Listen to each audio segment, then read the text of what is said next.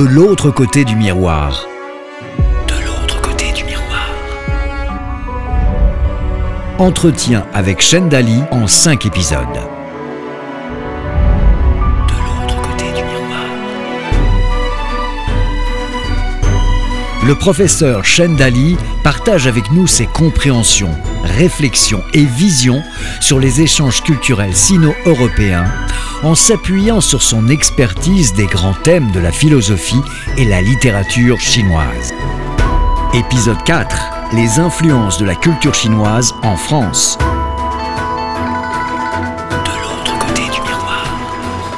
Mon approche du jour pourrait être la suivante. Et si on se faisait un resto chinois ce midi?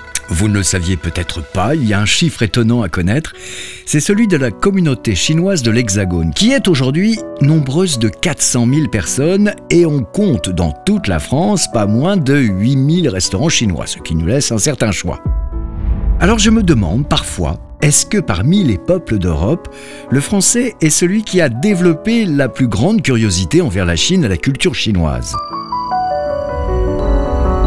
Monsieur Chendali a côtoyé bon nombre de personnages clés des relations franco-chinoises, notamment notre président Chirac, qui était un fin connaisseur de la culture asiatique. Et malgré la grande distance qui sépare nos deux pays, malgré les grandes différences entre nos deux peuples, la culture chinoise a laissé des traces chez nous, et ce depuis plusieurs siècles. Nous avons évoqué ensemble, dans un autre podcast, Voltaire, mais il y en a d'autres la légitimité de notre sujet d'aujourd'hui, les influences de la culture chinoise en France.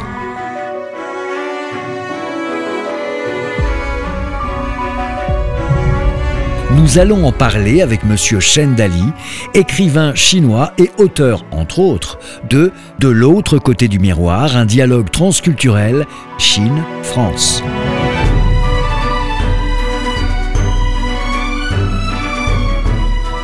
Merci de nous accueillir chez vous une fois de plus. Nous sommes devant un thé, c'est tout à fait délicieux. Et partout autour de nous, des livres. Des livres que vous avez écrits, ceux que vous avez traduits, et également de nombreux auteurs français, chinois. Des ouvrages que nous allons sans doute solliciter pour notre podcast du jour.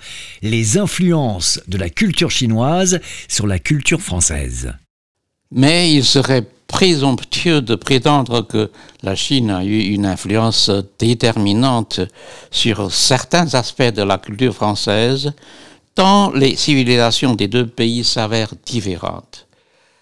Par ailleurs, euh, au contraire de l'Europe occidentale et des États-Unis, la Chine n'a jamais cherché à voir plus loin.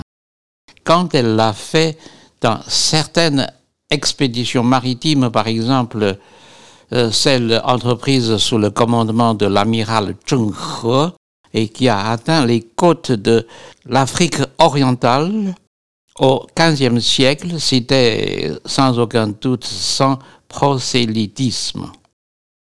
Puis, euh, il est difficile de mettre au point une somme exhaustive de ce que la France a dû peut-être à la Chine à travers les âges. Aussi est-il intéressant de montrer comment les merveilles de la culture chinoise ont séduit la France à un moment donné de l'histoire et surtout aux missions des jésuites qui ont joué le rôle d'un trait d'union dans l'échange intellectuel entre l'Orient et l'Occident. Et que savez-vous des premiers contacts, s'il y en avait, entre Chinois et Français? Avez-vous des références littéraires précises? Et déjà, dans le livre des mots et des mers, un classique chinois datant du troisième siècle avant Jésus-Christ, ont été décrits les premiers contacts avec ce qu'on appelle les étrangers des pays lointains.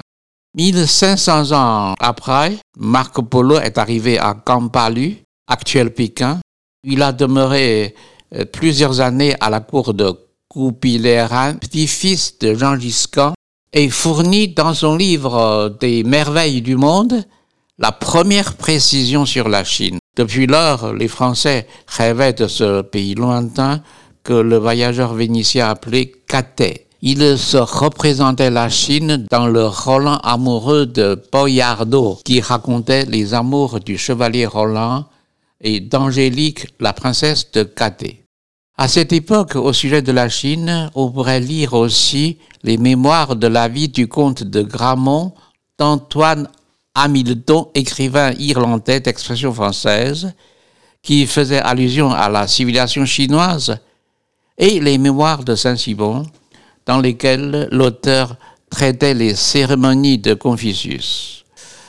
Le père Philippe Couplet a publié en 1687 son fameux traité sur Confucius orné du portrait du grand philosophe chinois. Néanmoins, la Chine est restée, demeurée pendant longtemps aux yeux des Français un pays mystérieux qui se trouvait au bout du monde. Le bout du monde, certes, mais nous savons aussi que la porcelaine a été l'ambassadrice en France de ce pays mystérieux. Déjà, à l'époque du roi Soleil, la cour en parlait comme le démontrent ces vers populaires très connus partout en Europe que j'aimerais vous citer. Allons à cette porcelaine. Sa beauté m'invite et m'entraîne, elle vient du monde nouveau, et l'on ne peut rien voir de plus beau, qu'elle a attrait, qu'elle est fine, elle est native de la Chine. En effet, c'est ainsi que chantaient les vers de Mirliton sous Louis XIV, le roi Soleil.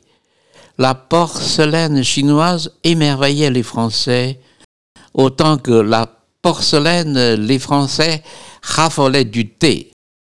Le moine Janvier a même écrit l'éloge du thé affirmant que dans Paris, on aimait beaucoup le thé. Il y avait en outre les lacs, les soirées chinoises qui envahissaient le pays. Les gens riches admiraient l'habillement des Chinois et s'entouraient d'un décor chinois en tapissant leurs maisons de papier peint à la mode de Chine. On prenait de plus en plus d'intérêt aux jardins chinois et à l'architecture de l'Empire du Milieu. Mais avant cette période, la Chine est sans doute un des pays dont l'action a le plus profondément influencé les comportements humains dans le monde. Avec la civilisation chinoise transmise en Occident par la vertu de la route de la soie, les Français entraient dans un univers fort différent du leur. Ils y déchiffraient la fertilité du génie oriental, la vertu confucéenne, et leurs pensées s'en trouvaient ainsi enrichies. C'est dans ce sens que l'on peut dire que la Chine a contribué à ouvrir euh, l'esprit des Français à l'époque. N'oublions pas les fameuses et nombreuses inventions chinoises. Et on peut en effet mentionner les découvertes chinoises diffusées en Europe.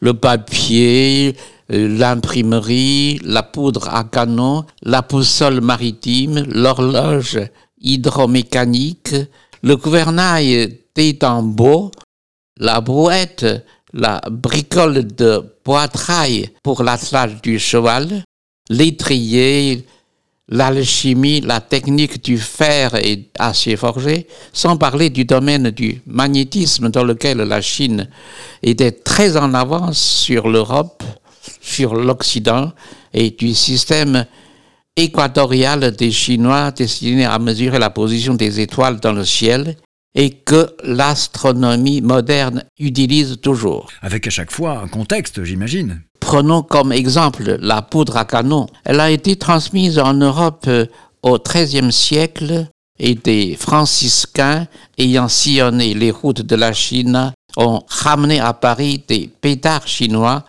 pour les fêtes religieuses et populaires. Vraiment, au temps de Louis XIV, les inventions chinoises ont fasciné la France. Monsieur Chen, quels exemples concrets vous choisiriez pour évoquer des artistes qui ont été inspirés par l'esthétisme chinois? Au XVIIIe siècle, Antoine Watteau s'est mis à la recherche d'une grâce orientale dans les objets d'art chinois. Il s'inspirait de l'art chinois pour euh, orner éventails pliants et paravents. Maître du style Hokai en vogue, il devait aux Chinois l'irrégularité des lignes, les formes contournées et les teintes monochromes des arrière-plans dans presque toutes les peintures du château de la Muette. En 1617, il a présenté son morceau de réception à l'Académie, l'embarquement pour Sider. Il y a recouru à la technique de la peinture de la dynastie des Song afin de mieux dépeindre les formes fantastiques des montagnes de l'île d'Aphrodite, pays idyllique de l'amour. Euh, après lui, François Boucher, un autre maître de la peinture rococo, a créé un univers gracieux caractérisé par la composition en spirale et les figures ondulantes représentant un aspect irréel, quasi onirique, comme dans la peinture chinoise traditionnelle. On remarque tout particulièrement l'esprit chinois qui l'animait dans un tableau où un vieux pêcheur est assis devant deux pavillons avec un enfant tenant une ombrelle au-dessus de lui et à ses côtés une femme chinoise regardant couler la rivière d'un air pensif. On dirait un tableau sur euh, éventail du poète euh, peintre chinois Su Manchu, la belle Siche au bord de l'eau. Bref, à des époques différentes, certains artistes français ont reflété dans leur création les coups d'esthète chinois et pris d'un art sobre.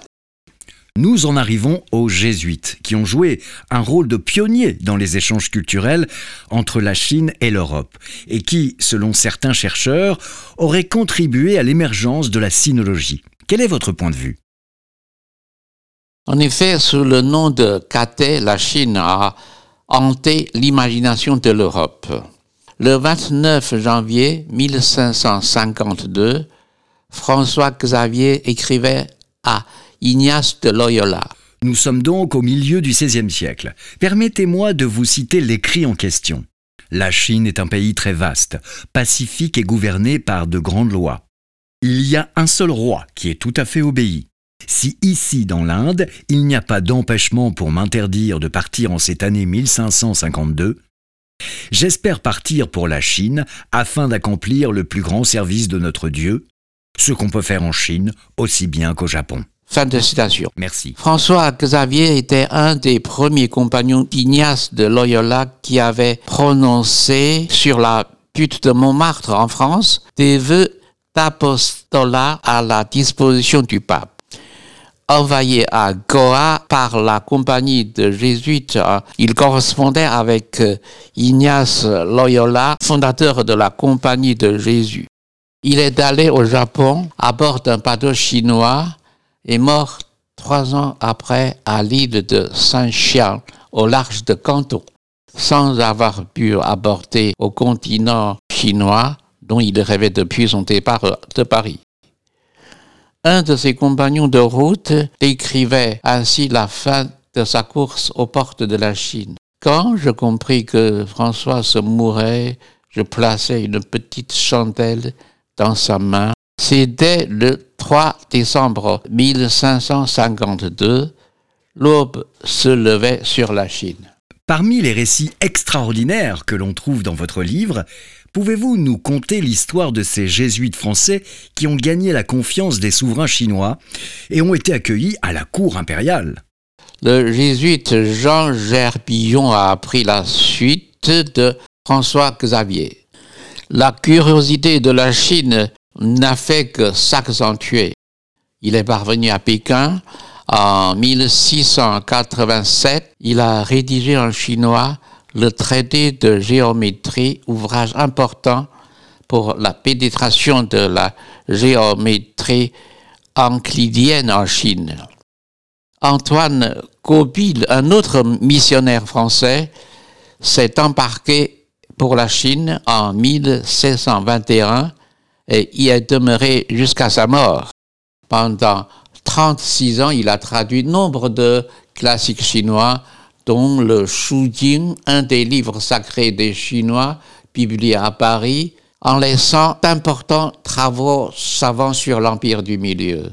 Auriez-vous un exemple de ces ouvrages qui ont marqué les échanges franco-chinois? Par exemple, traité historique et critique de l'astronomie chinoise, Histoire de Jean Giscan et de toute la dynastie des Mongols et Histoire de la dynastie des Tang. Suivi d'un traité de la chronologie chinoise. À propos de Jean-Baptiste Duhalde, reconnu aujourd'hui comme un excellent sinologue, est-ce exact que ce père jésuite ne s'est jamais rendu en Chine? Effectivement, le père euh, Duhalde n'a jamais mis pied euh, sur la terre chinoise, ce qui ne l'a pas empêché de réaliser sa fameuse description qui donnait la meilleure image de l'emprise de la Chine en Europe. Ce père jésuite est souvent cité comme euh, un jalon de l'esprit des Lumières. Cela fait un de plus. D'une façon générale, on peut dire que la mission jésuite française établie en Chine au début du XVIIIe siècle a donné à l'Hexagone une ample description de l'Empire du Milieu en prodiguant une provision d'idées nouvelles. Là-dessus, il suffit de feuilleter les lettres édifiantes et curieuses des jésuites de Chine.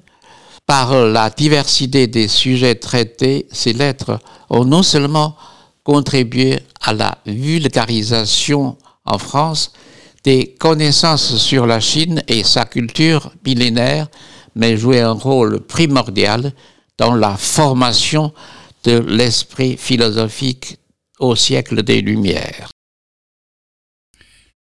À propos du siècle des Lumières, vous nous avez raconté et décrit les inspirations chinoises de Voltaire dans un précédent podcast. Or, Jean-Baptiste Duhalde a écrit ses lettres avant Voltaire. N'est-ce pas lui qui a introduit l'intérêt de la Chine en France le premier? Effectivement, la description du père Duhalde sur la Chine a exercé une influence marquante sur les écrivains français du XVIIIe siècle, notamment Voltaire, qui a écrit L'orphelin de la Chine, un drame inspiré d'un opéra de la dynastie des Yuan. L'orphelin de la famille Zhao, comme on l'a déjà raconté dans un précédent épisode de notre podcast, Voltaire, dans ce drame, mit en valeur la présence de Confucius et sa morale, qui ne manquerait pas, espérait-il, d'inspirer aux Français l'amour de la vertu et l'horreur du vice. Au tir des gens, euh, a lu à son tour avec un vif plaisir l'orphelin de la famille John, qui semble-t-il, lui a inspiré à lui aussi l'écriture d'une pièce de théâtre, tout comme à Voltaire. Parlez-nous des auteurs de littérature chinoise adressés aux lecteurs français de l'époque, évidemment. Et déjà au XVIe siècle, Montaigne a introduit la Chine dans la littérature française. Après lui, les jésuites ont accordé une grande importance à la traduction des textes classiques chinois.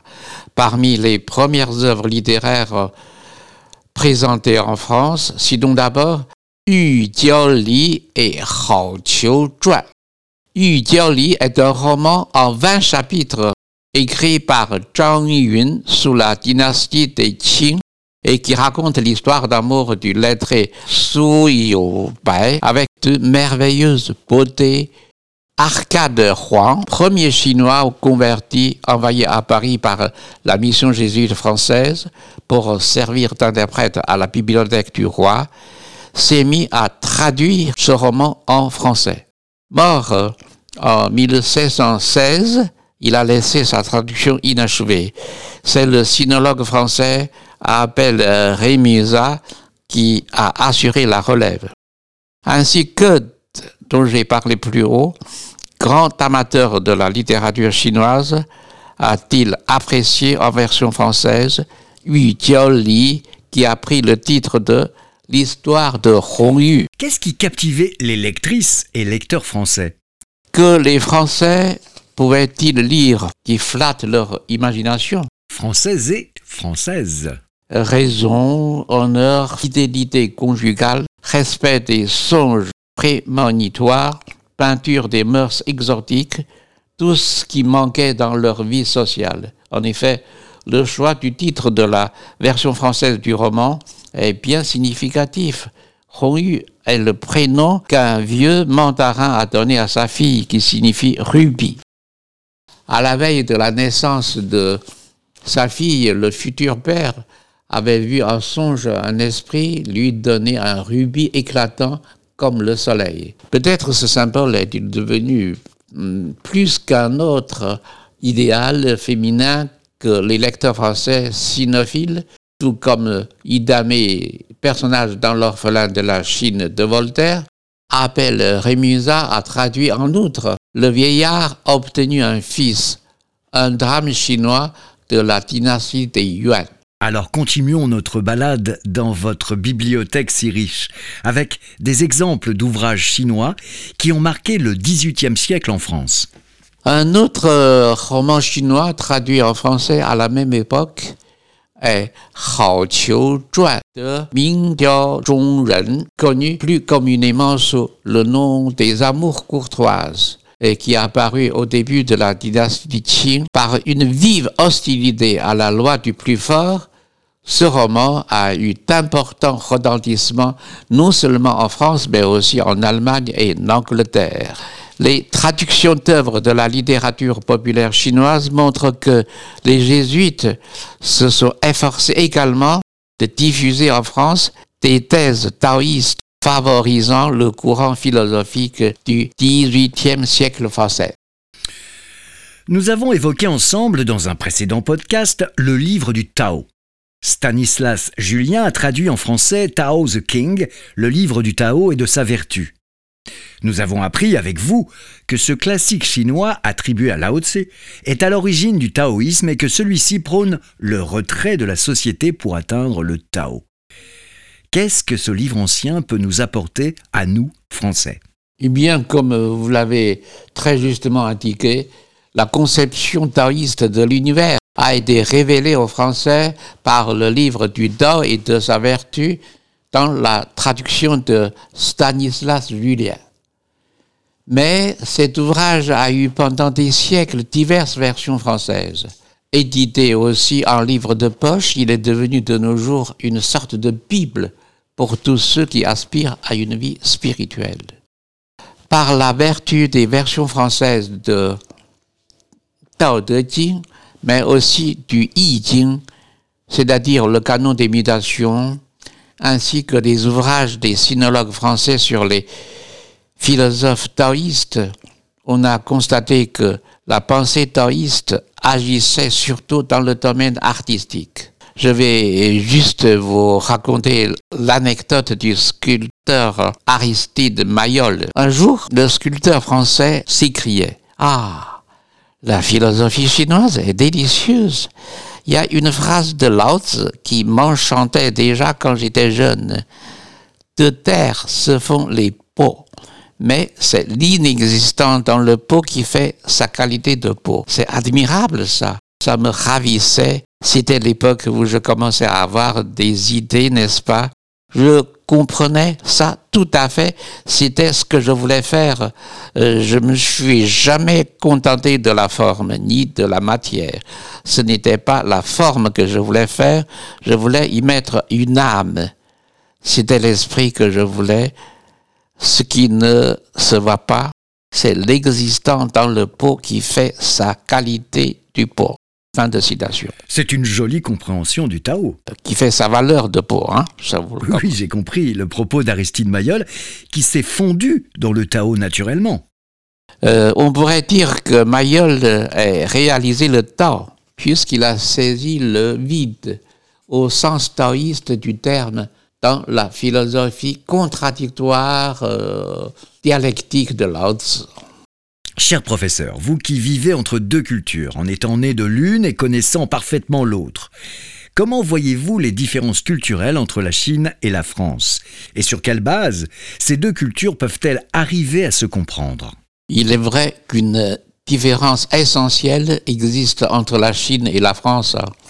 Cette différence est d'autant plus profonde quand on fait une confrontation entre la culture chinoise caractérisée par un profond unitarisme et la culture française basée sur un dualisme foncier.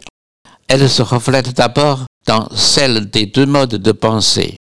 La Chine adopte un mode de pensée que j'appellerais synthétique ou raisonnement par image ou encore intuition ininterrompue qui trouve sa parfaite expression dans les trois mystères de la philosophie chinoise, Yi Jing, Tao De Jing et Zhuangzi.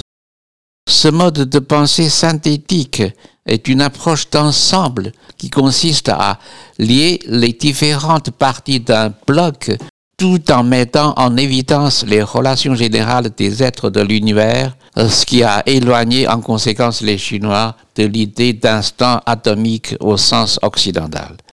La France est en revanche habituée à ce mode de pensée, disons, analytique, euh, typique de la logique européenne qui privilégie une méthode d'analyse moyennant quoi?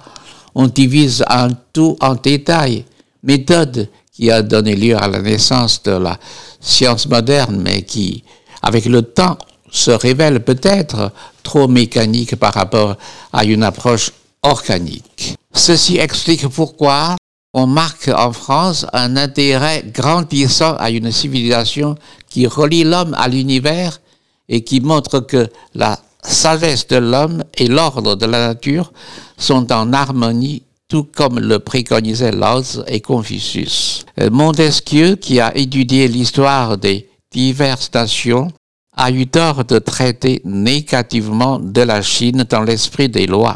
Au fond, le fondateur de la théorie des climats n'a pas très bien saisi la trame essentielle que l'ordre total avait laissée à la culture chinoise, qui pisait, et ses successeurs ont toujours eu tendance à confondre l'ordre total chinois avec le totalitarisme.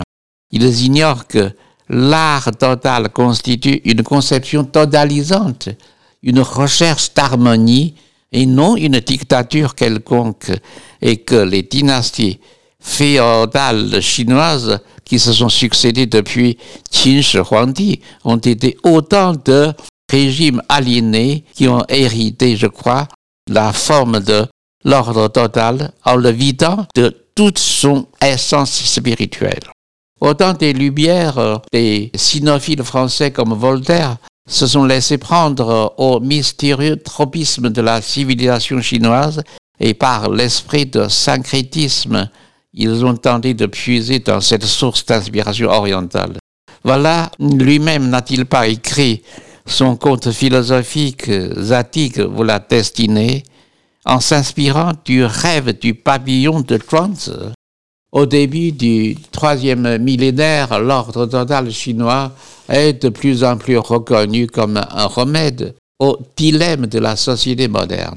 Dans ce sens, euh, il y a lieu de croire qu'avec un vif désir de cohésion, les croyances diverses du monde finiront par se rapprocher et se combiner en une unité communielle, le règne de tous au grand temps prôné par Confucius il y a environ 2500 ans. Alors j'ose une question personnelle, si vous le voulez bien, pour terminer. Depuis toutes ces années que vous vivez en France, qu'est-ce qui vous plaît le plus dans notre pays? Et qu'est-ce qui vous marque le plus chez nous? Et en toute sincérité, qu'est-ce qui vous agace ou vous irrite? En tant que journaliste français, vous me posez là une question bien à la Madame Figaro. Euh, pourquoi pas, mais qu'est-ce qui vous fait dire ça? Comme dans cette revue Madame Figaro, chaque semaine, cette revue publie une interview d'un auteur de roman ou d'une actrice de cinéma. Eh bien, le journaliste interroge cette personne sur sa vie et ses opinions. Par exemple, quelle est votre Madeleine de Proust ou celui que vous détestez chez les autres en France? Et pour moi, j'avoue que je ne connais pas tout ce qui se passe dans l'Hexagone. Je suis mal placé d'emporter un jugement quelconque positif ou négatif. Ce que je souhaite, c'est tout simplement être passeur des deux cultures chinoises et françaises. Merci, professeur. Merci de votre compréhension. Merci de vos enseignements, monsieur Chendali. Je rappelle les références de votre livre, De l'autre côté du miroir, un dialogue transculturel Chine-France aux éditions Charles Moreau de l'autre côté du miroir. De l'autre côté du miroir. Entretien avec Dali en cinq épisodes.